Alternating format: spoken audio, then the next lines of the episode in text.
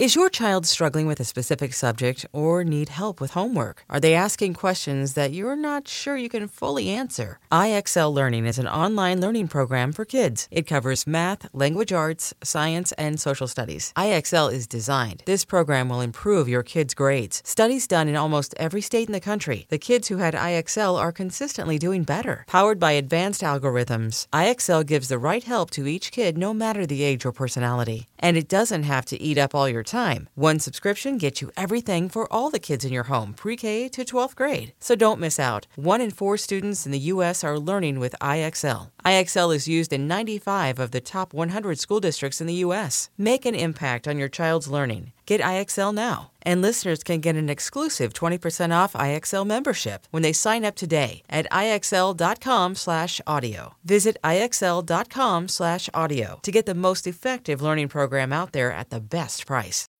When you need mealtime inspiration, it's worth shopping Kroger, where you'll find over 30,000 mouth-watering choices that excite your inner foodie. And no matter what tasty choice you make, you'll enjoy our everyday low prices, plus extra ways to save, like digital coupons worth over $600 each week. You can also save up to $1 off per gallon at the pump with fuel points. More savings and more inspiring flavors make shopping Kroger worth it every time. Kroger, fresh for everyone. Fuel restrictions apply. Hey folks, this is Kevin. On this week's episode of Risk, you'll hear Nick Astle. The thing about giving birth to a human child is that you get to hold the baby when you finish.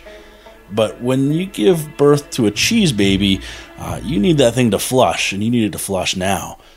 That and more, but before that, I just want to let you guys know, if you go over to Patreon this week, patreon.com/risk, you will find a new bonus story by the wonderful Sophia Fern Brown, and it sounds a little bit like this.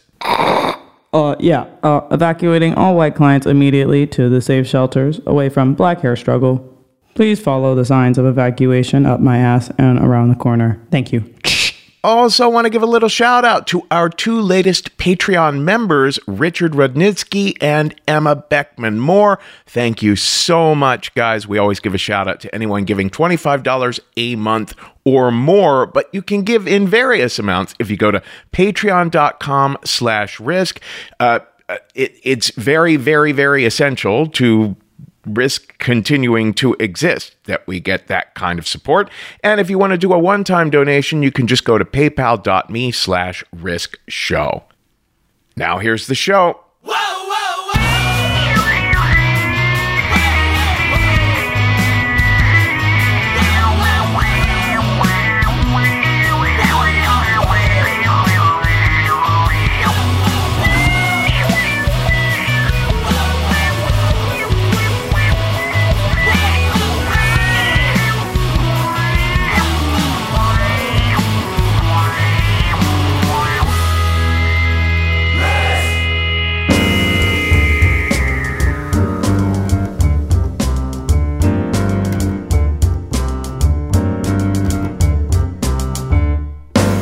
Hello, kids. This is Risk, the show where people tell true stories they never thought they'd dare to share. I'm Kevin Allison. This is the Yoko Miwa Trio behind me now.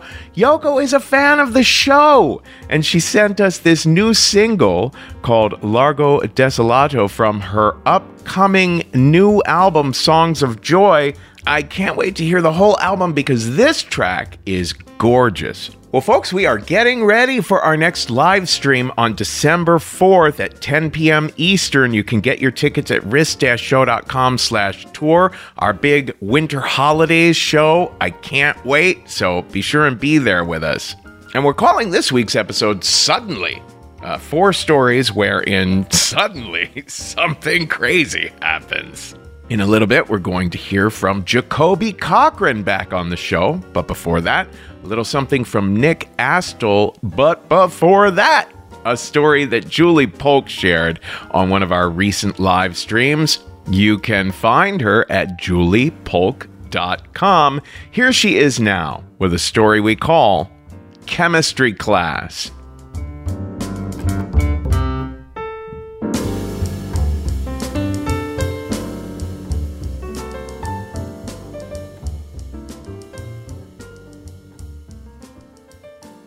When I I was in 8th grade, we got a new science teacher, and her name was Eliza, and we loved her. She laughed at all of our dumb, stupid kid jokes, but she managed also to keep us in line. She was sort of tall and not really girly. She wasn't mean, but she didn't wear a lot of makeup. She wore polo shirts. It was the 80s, forgive her, but she was still youthful and fun. She was, I know that now that we were her first teaching gig.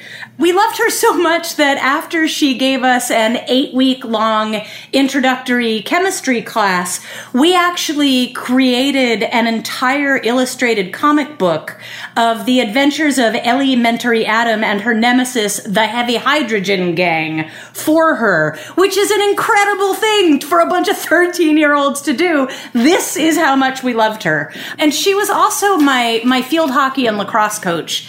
And at this time, all throughout adolescence, I sort of hovered kind of in the lower tier, not totally bottom, but like sort of second tier popularity. But I was buoyed by athletic ability. And so the coaches in my life were important. And so she was an important piece there too on the field hockey and lacrosse fields. And so she was driving me home from field one day from practice. And before... if that alarms anybody in this day and age, I should let you know that was totally normal. At my school, I went to a Quaker school, which is as close as you can get to having a prep school run by hippies. We called people by their first names. We once had an entire day off canceled from classes so we could talk about nuclear disarmament, like that kind of place. So it wasn't that unusual. So anyway, Eliza is driving me home from field after practice in her little VW Rabbit, and we're just kind of chit-chatting, and then she looked at me kind of really directly, and she said, so how are things? Is everything okay? And it stopped me cold, because the truth was that at home, everything was not okay. Everything looked okay. It looked like my parents had a great marriage. And I had this golden boy older brother who was 4 years ahead of me at school. He was the captain of the soccer team and like really cute and photo editor of the yearbook. Everybody loved him. But there were a lot of things that people at school did not know. One of them was that I had another brother who they didn't know about, mostly because he had been, even at this point in adolescence, a hardcore drug addict. He didn't go to school with us. He had lied. He had stolen. And I grew up assuming that he was going to die before he was 25 because it was that bad. It was really, really bad.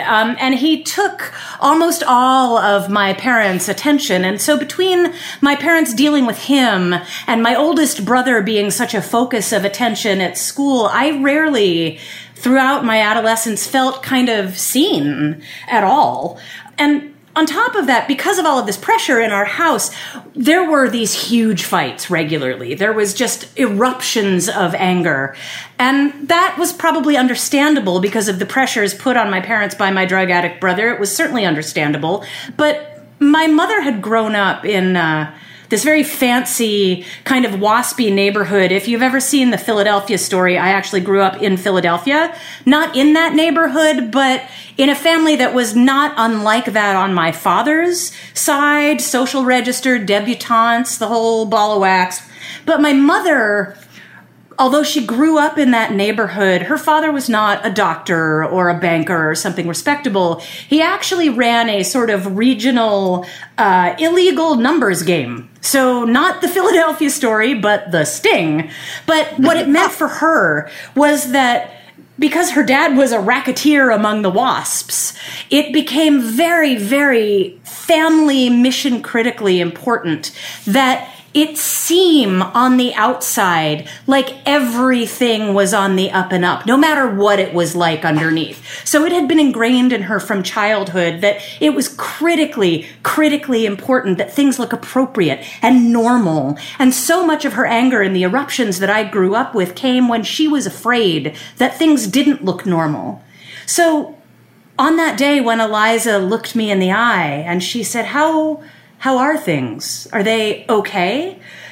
It was one of the first times I remember that an adult who wasn't in my family was looking at me. I felt seen really for the first time. Like, they were seeing through the facade, and that was amazing. And it was also kind of terrifying because I felt like the facade that I felt responsible for maintaining might have these cracks in it. Like, it might just crumble. And so I immediately was like, yeah, it's fine. Everything is fine. And we just dropped it. But I have to say, it somehow just knowing that there was an adult there, somebody outside my family who seemed to at least intuit that things weren't what they seemed in my home life, functioned as this kind of release valve. I felt like I could turn to somebody, even if I never did. And that was an enormous help. And so a couple of years passed, things went on, and then one day in the fall of 10th grade, I walked over with my friend Jenny to her house. And Jenny did not go to my school. Jenny lived in my neighborhood. I'd known her ever since I was, 9 or 10 or something. And she lived with her mom and another woman who was named Maggie. I never really thought about Maggie and Barbara, Jenny's mom's relationship, but they just sort of were there together. And then one day, I remember vaguely, Jenny turned to me and she was like, you know that my mom and Maggie are like partners, right? Like romantic partners. And I was probably about 12 at this point. I was like, yeah, sure. And then we just went right on with what we were doing because we did not give a shit. And I was like, duh. So it was not a big deal. Until that afternoon in 10th grade, when Jenny and I walked into her house and we went down into her basement and we surprised Maggie in the basement building cabinets, which is not a metaphor. And I do just want to say right now, from here on in, I'm going to be trafficking in some lesbian stereotypes. I can't help it. It's just what happened. So this was actual carpentry happening in the basement. And Maggie looked up surprised. And then this other woman she was with looked up surprised. And the other woman was not Jenny's mom. The other woman was Eliza. I don't remember exactly how we all responded to this moment, but I know it was very clear that we had caught them. Because in addition to the surprise on everybody's faces and the fact that she was completely out of any context that I had for Eliza, there was another expression that flitted across her face, and it was fear. I don't remember what Jenny and I talked about. I don't remember the rest of that day. I only remember going to school the next Monday when I had chemistry class. This time, 10th grade chemistry, a full semester-long class taught once again by Eliza. And I walked into class and she didn't look at me. She turned away from me. She wouldn't call on me. And I remember being devastated by this moment because the chaos in my house hadn't stopped. It had gotten worse as my brother's addiction had gotten worse, as I had grown into mid-teenagehood and started fighting with my mother naturally more anyway. It was a disaster underneath this shiny surface. And somewhere along the line, I had realized that I had come to depend on Eliza as this release valve much, much more than I had ever understood. Because the moment that I walked into class and she turned away from me, I felt bereft. I felt betrayed. I didn't understand what was happening, but I knew that this invisible ballast that she had provided for me had gone away, and that it was because of something that she had done. And I also felt something that a teenager never should, which was a rush of power. Because in the moment that she stopped looking at me, I understood for the first time that she was scared, rightly or wrongly. She was afraid that I might hold the power to destroy her life. I went to a liberal school, but this was the 80s. It was the mid-80s. It was pre-Don't Ask, Don't Tell. AIDS was terrifying people. And despite looking back on what I now see as an almost comical list of tells, like the polo shirts and the Birkenstocks and the field hockey coaching, being obvious that Eliza was gay, none of us in the student body ever thought about it. It wasn't a thing that you discussed at this school. She was not out. And I have to say, this rush of power that I felt made it really, really clear to me why it is that we don't let 15-year-olds vote, that we don't bind 15-year-olds to lifetime decisions. No teenager should have that kind of power over anybody's life, whether or not it was true.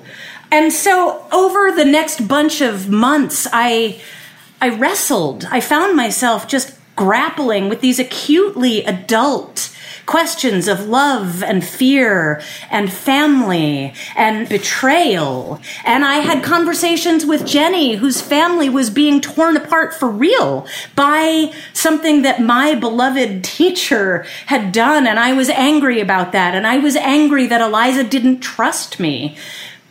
But I also knew what it felt like to have a secret that felt like life and death.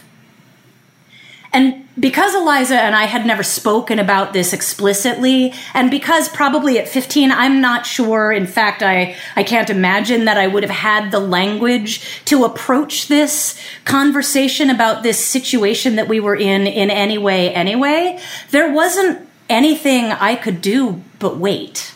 And there wasn't anything that she could do but wait.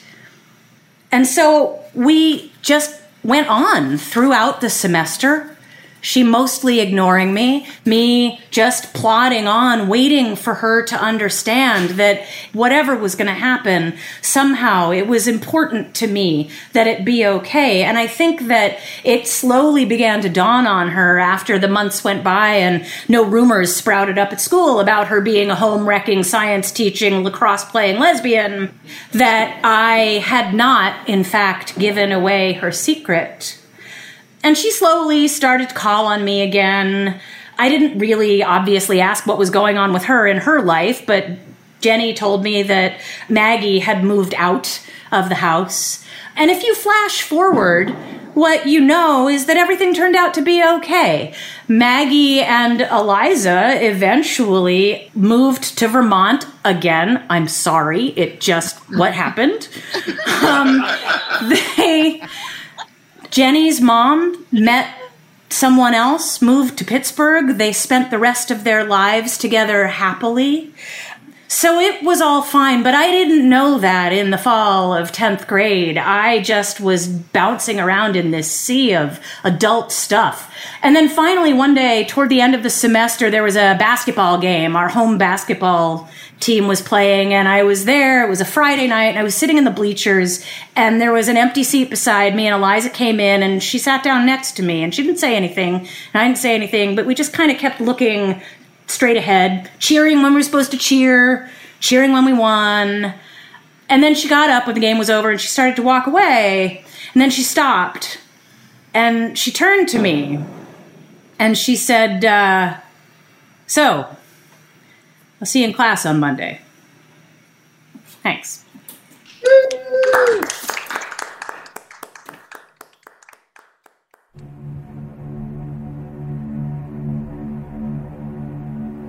When I was 15 years old, I went to a summer camp that, for whatever reason, had cheese cubes cut up with every single thing that we ate. And so, breakfast, lunch, dinner, snacks, if you wanted cheese cubes, you could get cheese cubes, and as someone who loves cheese, I was thrilled.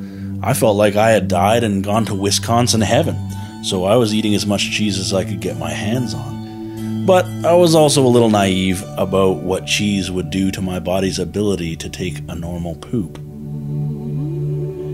And so after a week of eating nearly nothing but cheese, I had developed an opiate addict level of constipation, like abdominal distress, labor contractions, sit on the toilet for an hour and cry. And so after about a day of this, I finally summoned up the courage to go and talk to Tom, the camp caretaker, and I asked him, Tom, please, could you go and get some X-Lax for me from town? I'm dying here.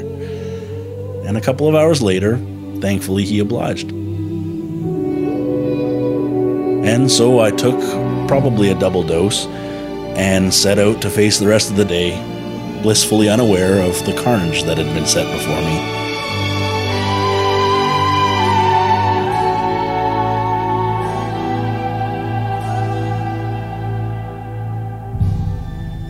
By dinner time, the miracle of modern medicine had turned my body into a violent, bathroom-clearing, toilet-clogging machine.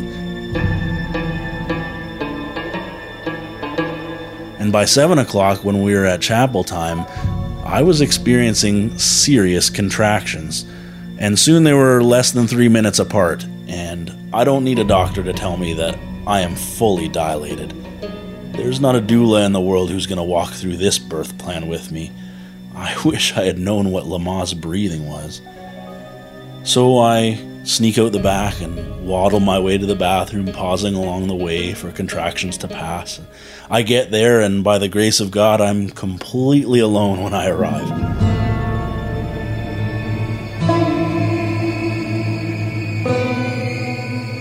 Time had no meaning to me anymore.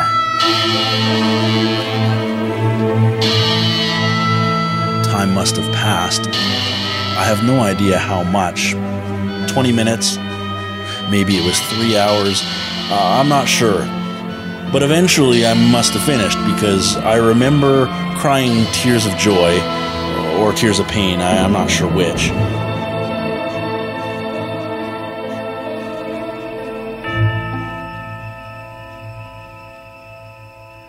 The thing about giving birth to a human child is that you get to hold the baby when you finish.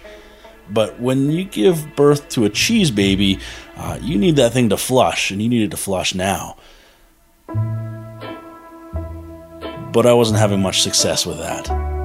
And so, imagine my embarrassment when I had to go and find Tom, the camp caretaker, and explain to him that now that I had had X-Lax, I needed him to bring me a plunger.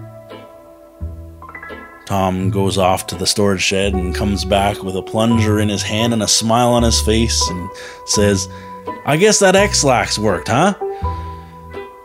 I shake my head and walk away with the plunger in hand and muttered to myself, you have no idea, buddy.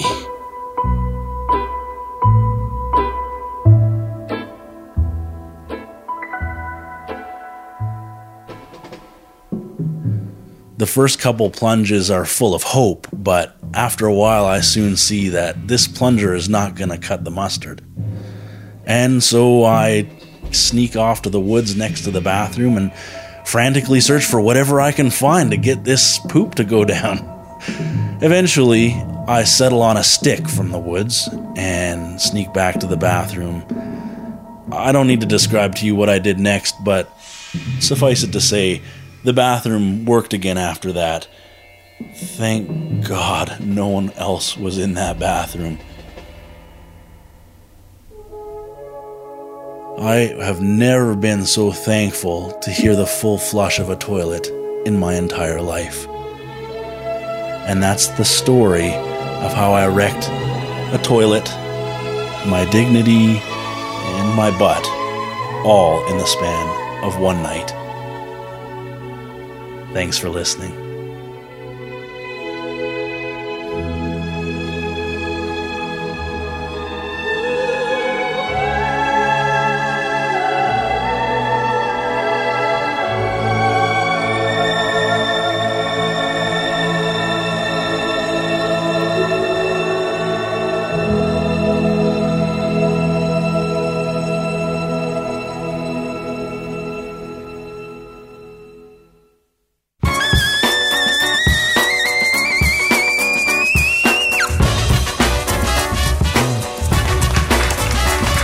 What's up, everybody? A couple years ago, I was standing at the border between Argentina and Chile, and I was freezing my ass off. I had on some sweats, a hoodie, and a backpack. And I had three things on my mind. One, mountains are fucking majestic. I'm from the south side of Chicago. As you can imagine, I ain't grow up seeing a lot of mountainscapes. And right there, I was standing in the dead of winter looking out on this mountain. And the only word I could think was majestic. The second thing I was thinking was everybody at this border is staring at us. You see, I'm there with my best friend, B. I'm a 6-foot black man. She's a 5-foot white woman.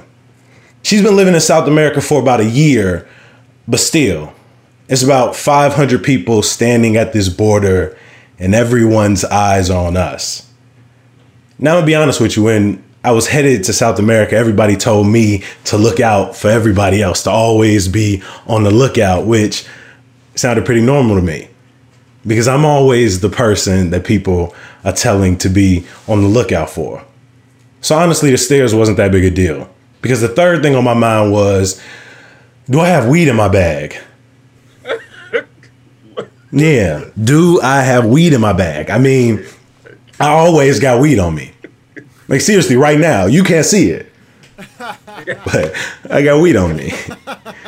And if you know anything about South America, they don't really like drug trafficking of any kind. And I'm almost always trafficking drugs.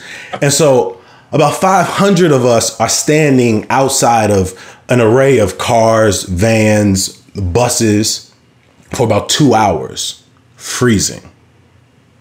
I'm certain I got weed on me. I'm about to go to jail. And the only Spanish I know how to say is mi español es muy mal. Lucky enough, we get through the checkpoint. Everybody gets back into their cars, vans, buses, and we go down the mountain. And as it gets dark, I'm gonna be honest with you, mountains move from being majestic to terrifying real quick. And we go down the mountain into this small town of Mendoza, Argentina, and we get into this cab and we go back into the mountains. And it's getting darker and darker. And I'm looking at B because we're on our way to our hostel for the weekend. And about 40 minutes later, we pull up in a small town called Luján de Cuyo. And as soon as we get out the cab and we get our bags, the cab drives right off into the darkness, which I'm thinking, okay. As we walk up to the sign, Lemon Tree Hostel, it is beautiful. I get my phone out and I take a picture immediately. But it doesn't sound like anybody's around. We can't hear anybody. And it smells like firewood and chamomile and old cigarettes. We walk into what we think is the lobby, and B and I set our biggest bags down, and nobody's in the lobby. All we see is the front desk, and in the corner is this old television screen with a black and white image that's showing us a picture of B and myself. What? No. But we can't seem to make out where the camera is. Now, I'm gonna be real with you. I don't fucking like horror. All it is Get Out, Us, Lovecraft. I'm watching Lovecraft. That shit is fire, but I don't like horror. From the south side of Chicago, I got enough real shit to be afraid of. I don't like artificial fear, the anticipatory fear. It's not my fancy. So as I look at B and B looks back at me, I'm thinking to myself, everything's okay. So I walk up to the lobby and I do what everybody does. I hit the bell on the desk. Beep. Nobody answers. Beep. No one answers. Rule of three. Okay, not the rule of three. And right as my hand goes to hit the buzzer, the sound of this dog just happens to pick up in the background. Woo-woo. Woo-woo. Woo-woo. Woo-woo. It sounds like a big fucking dog. Woo-woo. Woo-woo. Woo-woo. Woo-woo. So we leave out the lobby, of course. And we go around the side to what looks like an entrance into the hostel. And I try to push my way into the door. Nothing happens. So B and I are looking at each other the entire time in the chorus of this song. Woo woo, woo woo, woo woo, woo woo. And I mean, it's getting closer and closer and closer. And I look at B and she looks back at me and we don't say anything. We just make our way back to the lobby. And as soon as we walk into the lobby, the dog fades into the silence and the firewood and chamomile and leftover cigarettes, but there are no butts, there are no users, there's just a fucking camera, black and white, looking at us, showing us a picture of ourselves, but I can't tell where the camera is. So I go back to the buzzer. Beep. Beep. And that fucking dog. And it's close as fuck. And I look at B and I say, you know I didn't sign up for no Texas Chainsaw, Argentina massacre type shit. And she looks at me and she has like that beautiful white girl voice that says, no, no, no. I looked up on Yelp. I looked up on Google. I know this is a real place. It's the Lemon Tree Hostel. It's real. It has to be real. I paid a deposit. It's definitely real. Kobe, I promise it's real. And I'm looking back and I say, it's better be real. But both of us remain calm because we're smart people. Even as the dog rattles in the background, we run to the side entrance and I just run right through the door and we push ourselves in because we think to ourselves. In this moment, Eddie Murphy taught me when I was a kid, run. But I remind myself, Kobe, you are in the majestically terrifying mountains of Luján de Cuyo. Where the fuck are you gonna run to? So with hands on knees, as I try to catch my breath, me and B look up down the hallway and there is a row of mannequins lining the interior. In front of us is Jason, complete with painter suit and machete. Behind it is Freddy Krueger with Christmas sweater and Edward Scissorhands. Behind it, sitting in a throne, is the king of the White Walkers himself. And just for shits and giggle, Heisenberg is standing next to him with the fucking hat. We look up on the walls and it's a painting of the most villainous motherfuckers you can think of. I'm talking Harley Quinn, Lannister brothers, like some real sick shit, y'all. My God. Wow. We frozen on the ground when we hear a sound in the distance. We dart into a room. It's like real dark. And we look into the corner and like perched on a fucking chair is the girl from The Exorcist.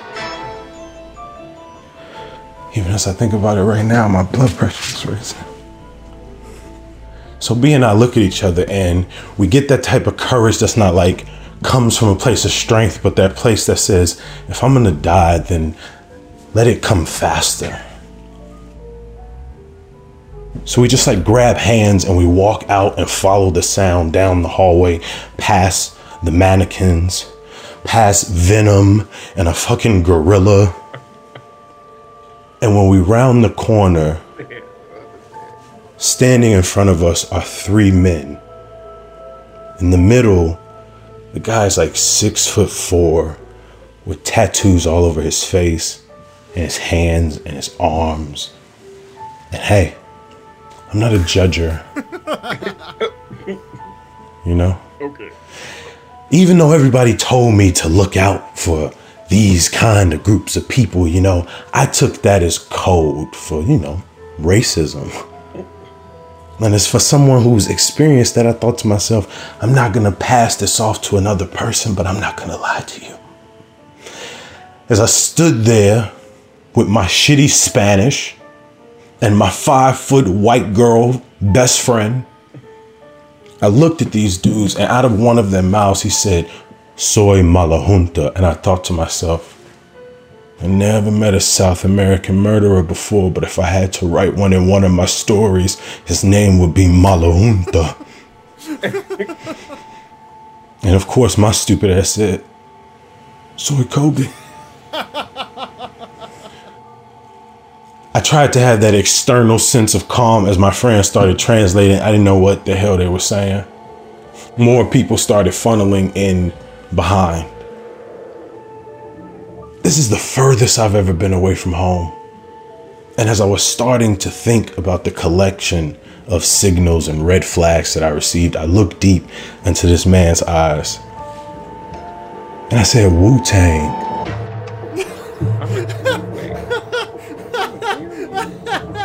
You see, in the collection of tattoos on his face, I recognized the symbol from back home. Wow. The RZA, the Jizza, the Ghostface Killer, the Method Man, Inspector Deck.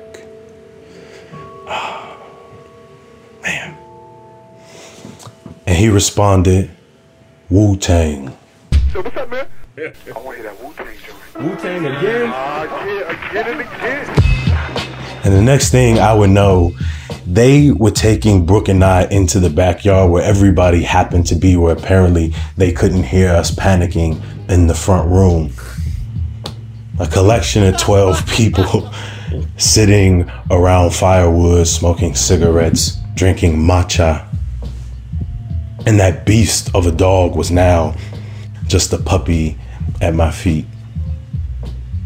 I sat down, and through his translator, Malahunta started telling this story.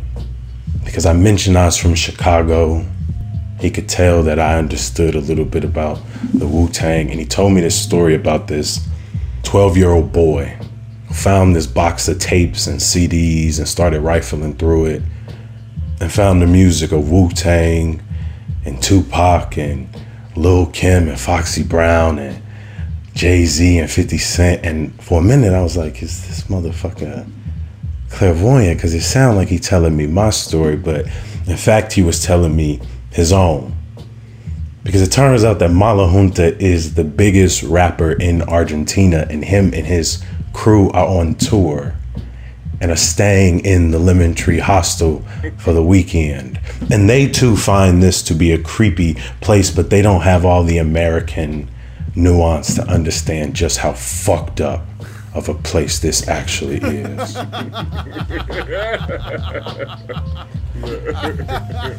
And right as they are about to pass me the tea, because they share it as a community, something we, of course, cannot do right now, I set my bag down and it spills over, and out of one of the invisible pockets, a joint slips out.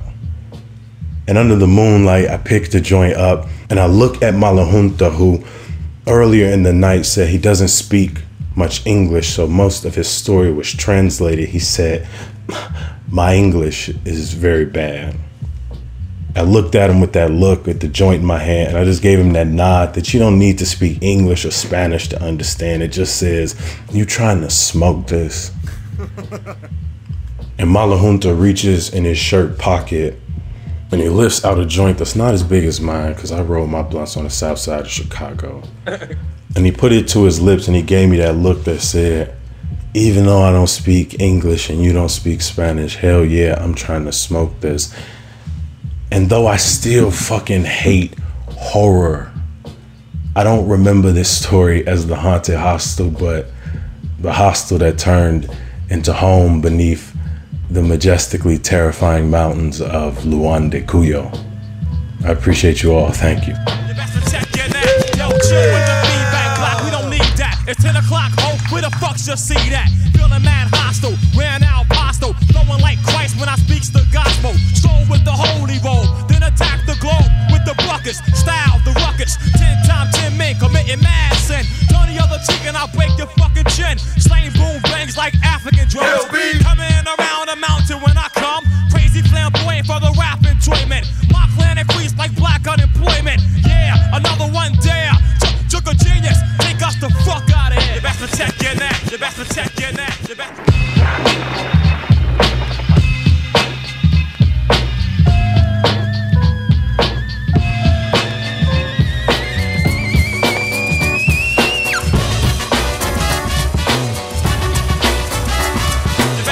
your neck. You best protect your neck. You best protect your neck. You best protect your neck.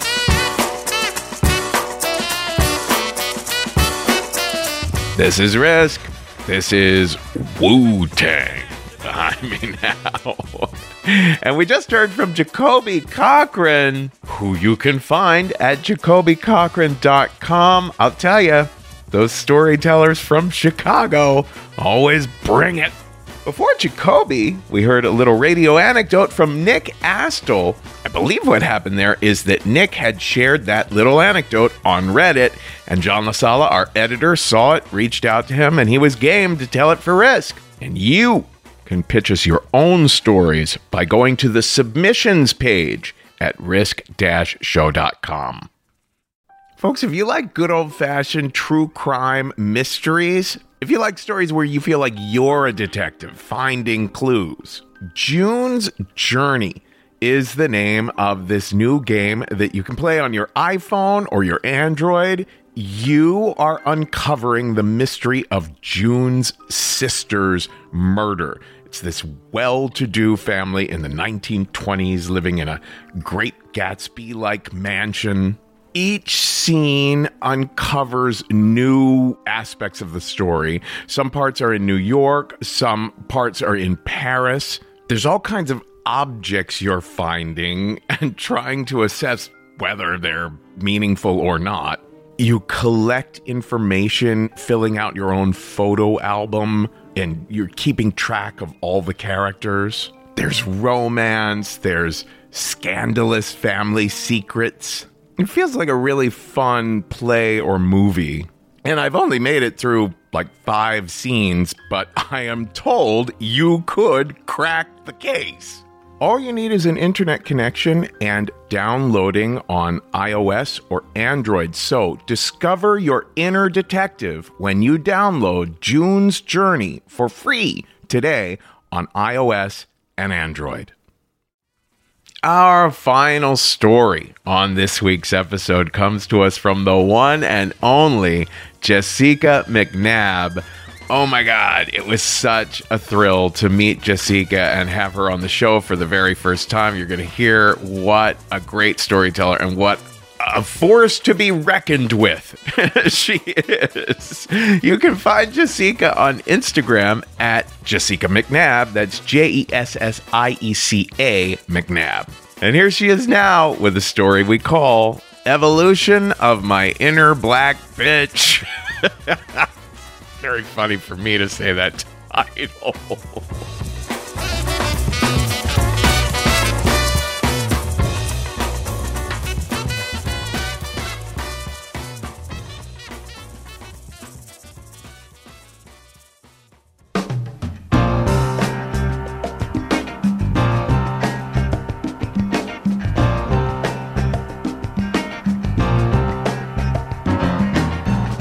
So, I have worked in the world of retail for a very long time, up until recently. And one day when I'm at work, this little old white lady comes into the store. Now, she's a very put together, nice little lady, looked like she might have a little bit of money, nice little pearl. She's coming in the store, get her eggs. And, I try to make her feel nice. So I'm like, hey, how you doing today, honey? I was like, you look fantastic. And she was like, oh, thank you, thank you. And I was like, and your hair is fierce. I mean, it is fierce. You look like you just came from the salon. I mean, it had that little purple tint to it that I love to see on little old women. And she was like, yeah, I just got my hair done and thank you, thank you. So she was like, I really like your hat. I'm thinking to myself, I'm like, but I don't have a hat on. I have a visor on, but I have my locks up. And I used to put my locks up on top of my head like a water spout almost, I would say. So I was like, you mean, my visor? You like my visor, this whole thing? I can't stand it. It takes me forever to get my hair up in it. And she was like, no, the hat on top of your head. And I'm like, I know this raggedy bitch, after I just said some nice things about her, is not talking about my hair is a hat on the top of my head.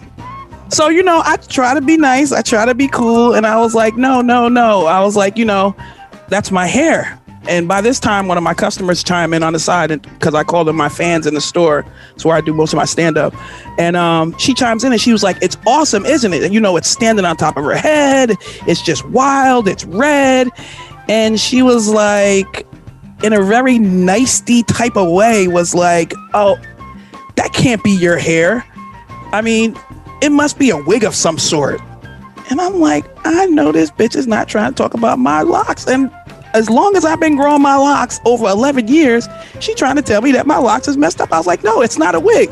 So I pull my ponytail over to her and I'm like, you know, go ahead and touch it, pull it. It's really my hair. And she's like, no, I don't want to do that. And I'm just like, what is your problem with my hair? And she was like, you know, you people can't grow your hair that long. And right at that moment, she poked the biggest inner black bitch that I have. And I was like, you people, what the hell does she mean? I mean, she totally got the wrong chick when she said, you people. I was like, you know what? I'm not even going to mess with this lady right now because she's really bugging me out. But right at that moment when she said, you people, I was like thrown like back in time. To a time where I was in grammar school and grade school. I went to a school that was predominantly white. And when I say predominantly white, I mean, I was the only black person there until my sister came in second grade. I had lots of trouble right from the beginning. You know, lots of fighting, lots of people wanted to beat me up, and just based on the color of my skin and the way I looked. So it was just not the best experience ever for school. But I could just remember one day on the playground, I was surrounded by five white boys surrounded me on the playground. And they were just picking on me and pushing me and calling me names like coon and blackie and nigger and telling me to go back to Africa. And I'm just like, I'm so scared, you know, because I had been having so much trouble in school up until fourth grade that I asked my uncles to teach me how to fight. So my uncles are close to my age. They're like my brothers. So it was like a boot camp that they put me in right away. I was the oldest grandkid. They took everything that they knew about fighting and instilled it in me. And they were like, when you go out there and they mess with you, he's like, just grab the biggest one. He said, grab the biggest one and hit that one first. So now we're in this fight and these kids are they're just surrounding me and they're pushing me. And, you know, I'm petrified. I don't know what I'm going to do to get out of this. I'm calling for help. Nobody is coming to help me. Then one of them, the biggest one, he pushed me down and he spit on me. Well, I'ma tell you what, all that training that I had just got from my uncles snapped right into play. And I came up like a whirlwind. I mean, a whirlwind. The first thing I did was hit him right in his throat so he couldn't say nothing else. And then I just turned into this crazy ninja. I was just punching and kicking and punching, fighting. I mean, just fucking people up for real. I mean, I really was. I was just fighting like I was crazy. I just went nuts. And here come the motherfucking teacher. Jess, get off of them. Get off of him. I'm like, bitch, is you for real? Get off of them? Where was you at when they was on me? How about get them off of me? They had me trapped and cornered. And now you want to come when I'm getting my goods on, when I'm getting my rights and lefts on, when I'm getting my uppercuts on. Now you want to come? Nah, bitch, nah. So now we got to go to the principal's office. So now I go straight to the principal's office because I'm good. All five of them, they got to stop off at the nurse's office and get some help. Get some Band-Aids and get some Betadine. You know, they got to get fixed up before they come to the principal's office. So they call my parents to the principal's office. And my dad, he worked all the time. He ain't got time for this shit. My mom comes in. She's a young bride, overwhelmed with 4 kids. She don't got time to be coming to the school. So now the principal is like, you know, we're going to have to suspend your daughter because she beat up these five boys. And my mother's like, hold up. I know you're not talking about suspending my daughter after she just got jumped by five boys and whooped their asses. And now you want to suspend her? No. It's not going down like that. She was protecting herself, which is something this school should have been doing. You guys should have been protecting her. I don't understand how it got this far that she has to fight five boys on the playground. So really and truly, they didn't really want no parts of my mother because they couldn't tell if she was my trainer, you know, if I was the second coming of her, you know, they just didn't know what they were going to get. And five grown white people did not want to get their ass whooped in that office today by the champ. And she was the heavyweight champ. That is for sure. But it was just crazy. And it was something that resonated with me for my entire life up until that point. And I feel like, you know, like it's just a part of what I do now as an activist and fighting for people's rights and fighting for the underdog and dealing with people that can't fight for themselves. Because I was a very passive kid. I did not fight for myself. That's what it took. And then, you know, of course, they unleashed the beast and it didn't take anything but the wind to blow for me to whoop your ass. But that's another story, another day. So now, you know, I just couldn't believe that, you know, this interaction with this lady at the store while she's buying eggs, this little, you know, put together petite lady was, you know, that triggered such a thing. So we get back and we're talking and she's like, you know, I just don't believe, you know, that's your hair. I just don't believe it. And I'm like so freaking pissed off by now that I'm just like, you know what? I'm going to show this bitch. I'm going to show this old raggedy bitch that this is my motherfucking hair. So I snatch off my visor and I pull all, I got like 8 hair ties in. I'm pulling my hair ties out and I start whipping my hair around, whipping it around. And then I just lay all of my locks on the counter like a fucking blanket. I was like, are they real now? Can you see that it's real now? Can you see that this is coming out of my scalp right now? This poor lady, I think she wet her depends on the way out the door. She was just like, oh my God. She's clutching her pearls, oh my God. And all I can say is I was like, you know what? This bitch right here, she better be glad I've been down in the water and that I've been baptized and I'm trying to get into heaven because I would have snatched her ass over that damn counter. I would have snatched her.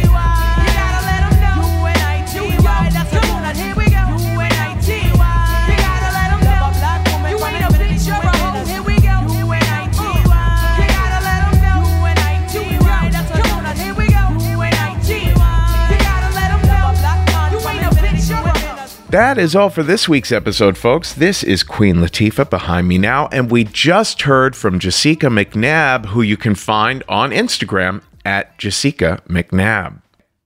Folks, if you've never been to the site of our sister business, The Story Studio, at thestorystudio.org, definitely get over there because there are so many opportunities and different ways to learn about storytelling. There's two-day workshops, there's 90-minute webinars, there's our corporate workshops. You can learn about storytelling for your own personal growth or storytelling for your career, for job interviews, for presentations and pitches, for storytelling shows like this one. And we have our super talented faculty, people who are otherwise producers, writers, performers in their own right, each with their own philosophies, their own experiences to share with you in order to help you to tell stories in a more powerful, more human, more moving way. Again, that is all at thestorystudio.org.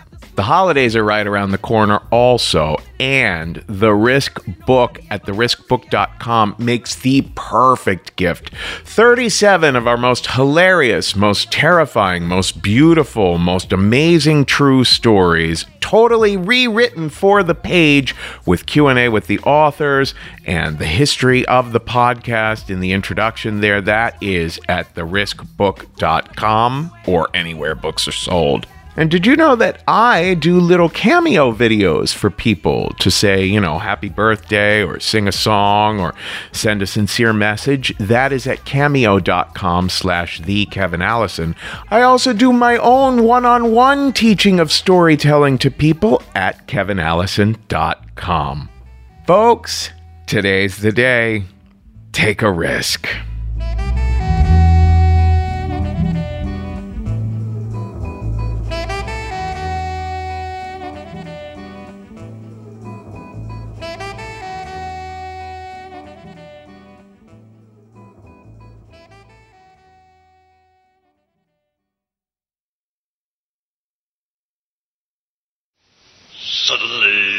Hey folks, this is Kevin. On this week's episode of Risk, you'll hear...